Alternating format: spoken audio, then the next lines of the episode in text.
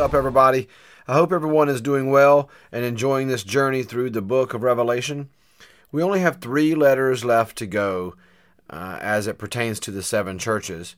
So, so far, we have seen four types of churches with three warnings. Um, Ephesus worked hard to hold the truth, uh, to hold on to the truth and vet those claiming to be apostles, and they did great deeds. And but you know, it became about the business of the church or the busyness of the church, should I say? And you know, they forgot to focus on you know why they did those things to begin with. You know, Smyrna got no rebuke because they were the model of how you know persecution can refine and strengthen your faith if you hold fast to Jesus. Now, they kept the faith and didn't allow the evil around them to corrupt their beliefs. Smyrna was rich in faith, and their faith and willingness to go through the persecution pleased Jesus. You know, Pergamum represents churches that allow greed and false teachings to spread through their congregations, churches that are motivated by greed and prefer to tickle the ear of their people instead of telling them the truth, excusing the sins of the people so not to offend them. Thyatira symbolizes a church that um, have the churches that have been seduced by false teachings of Jezebel and justify sexual immorality or just ignore it. Now comes the church of Sardis, which is all about faith but has no works. You know, today we jump into the fifth letter that John is told to write, and it is written to the church of Sardis. This, uh, the meaning of of this name is difficult to confirm, but some scholars believe it is translated as those escaping or remnant, which will make sense when we talk about its correlation to the church history. Now, this city was a strong city, fortified at one point, and you know on, on the side of a mountain basically, but today it's in ruins. You know, it lies approximately 50 to 60 miles north northeast of Smyrna the the church of Sardis was all about faith but had no works. Jesus had a stern warning for the for the churches like this that have the doctrine and the faith but not the works. You know, as always, these rebukes are the collective whole or for the collective whole for of the church and not the individual per se. Jesus is clear that those who are believers have nothing to fear. He will not blot their name out of the book of life. Now let's jump in and see what we can learn today from the fifth letter to the churches. Jesus is introduced in this letter as the one who holds the full, the full spirit, the sevenfold spirit of God, and and the messengers or pastors of the churches. So he holds them. This can be seen as a reference to the wisdom of Jesus and the fact that he is the all wise head of the church. He sees and knows their deeds or lack thereof. And Jesus says that they have a reputation for being alive, but he knows they are not. This speaks to the importance of not just talking the talk, but walking the walk. You can fool the people into thinking that you have you have it all together. You can have the best reputation, but Jesus knows the truth and he is not fooled.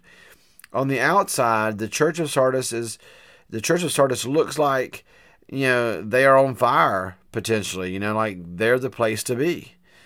And but Jesus says that they are dead. The church is dead inside because they have no works to accompany their faith.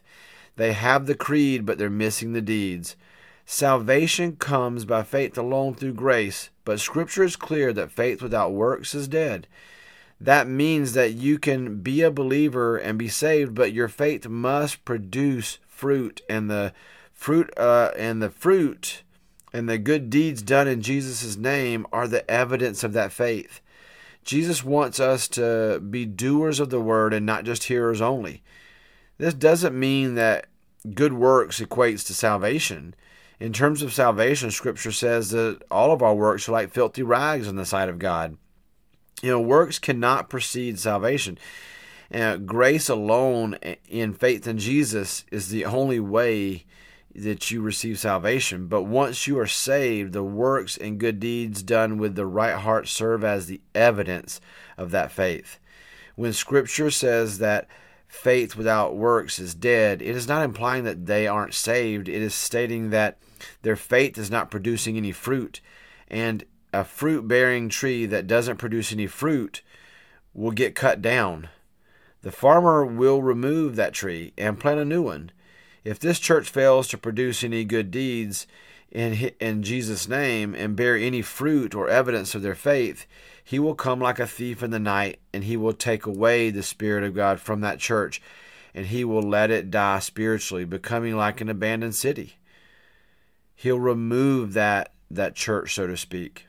Jesus tells them that tells them to awaken and strengthen what remains of the church, like a fire that is almost burned out, but it still has a few hot embers. Fan those embers that remain until they create fire once again. That's kind of like what he's saying to them. There are still some among them that have not forgotten the mission of the church, and Jesus is saying, Take those and build upon their faith. Reignite the mission of the church before it is too late. These few, Jesus says, have not soiled their garments and are dressed in white and walk with him and are worthy. Now, these white garments are a symbol of our salvation. They represent spiritual covering that Jesus gives us when we accept him, you know, making us clean before God.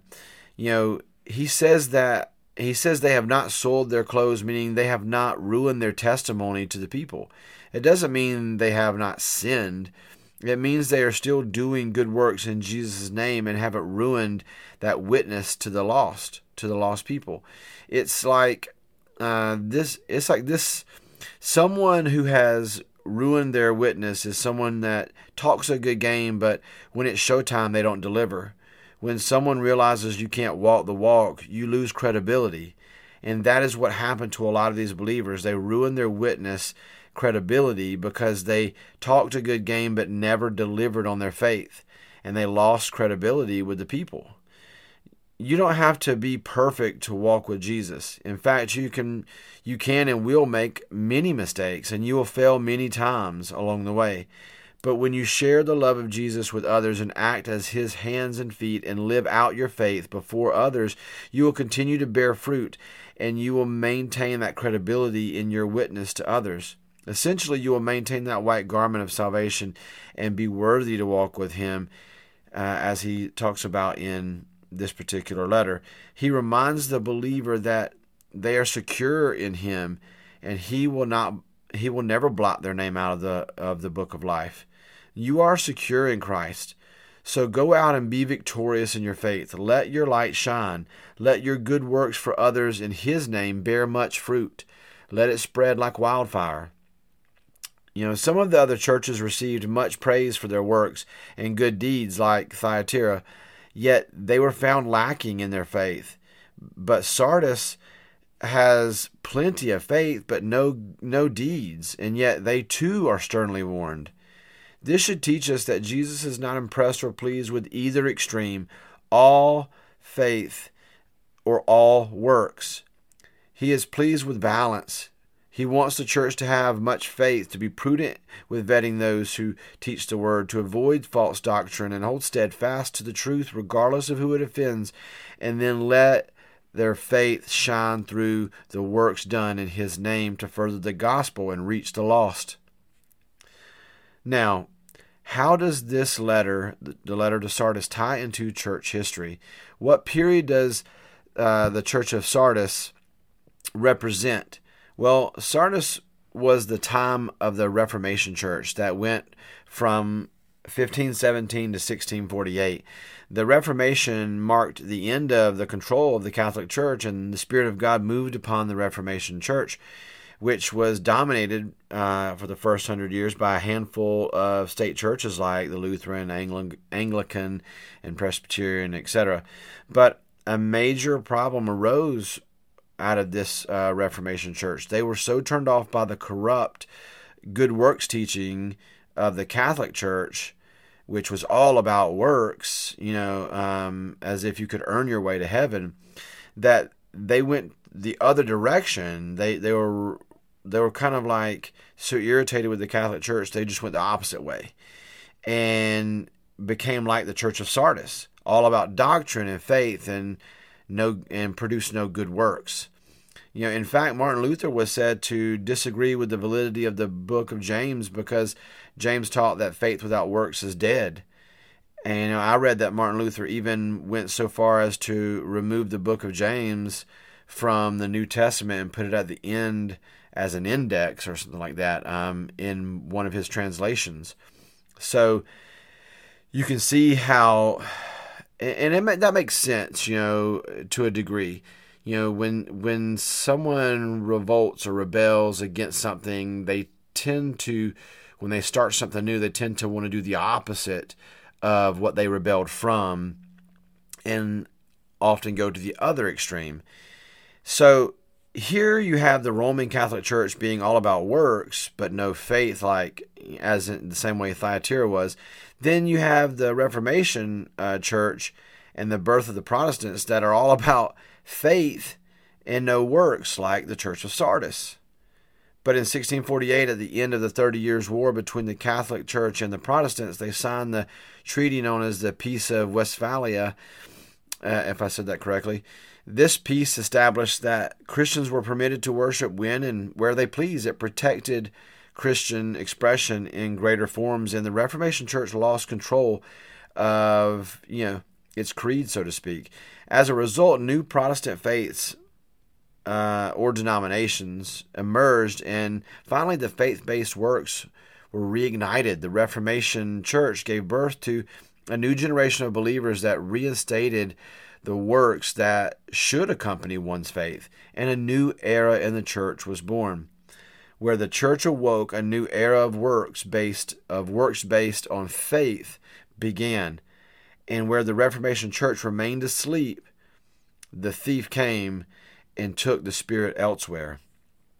In this, you can see how the Church of Sardis lines up with the Reformation Church and how Jesus brought an end to, to it, taking the Spirit elsewhere, just like he said he would do.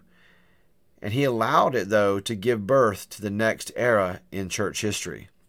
This letter really reminds us that we must have strong faith, but that faith must be lived out and needs to produce fruit. Thank you, Lord, for your word. Thank you for your continued grace and mercy.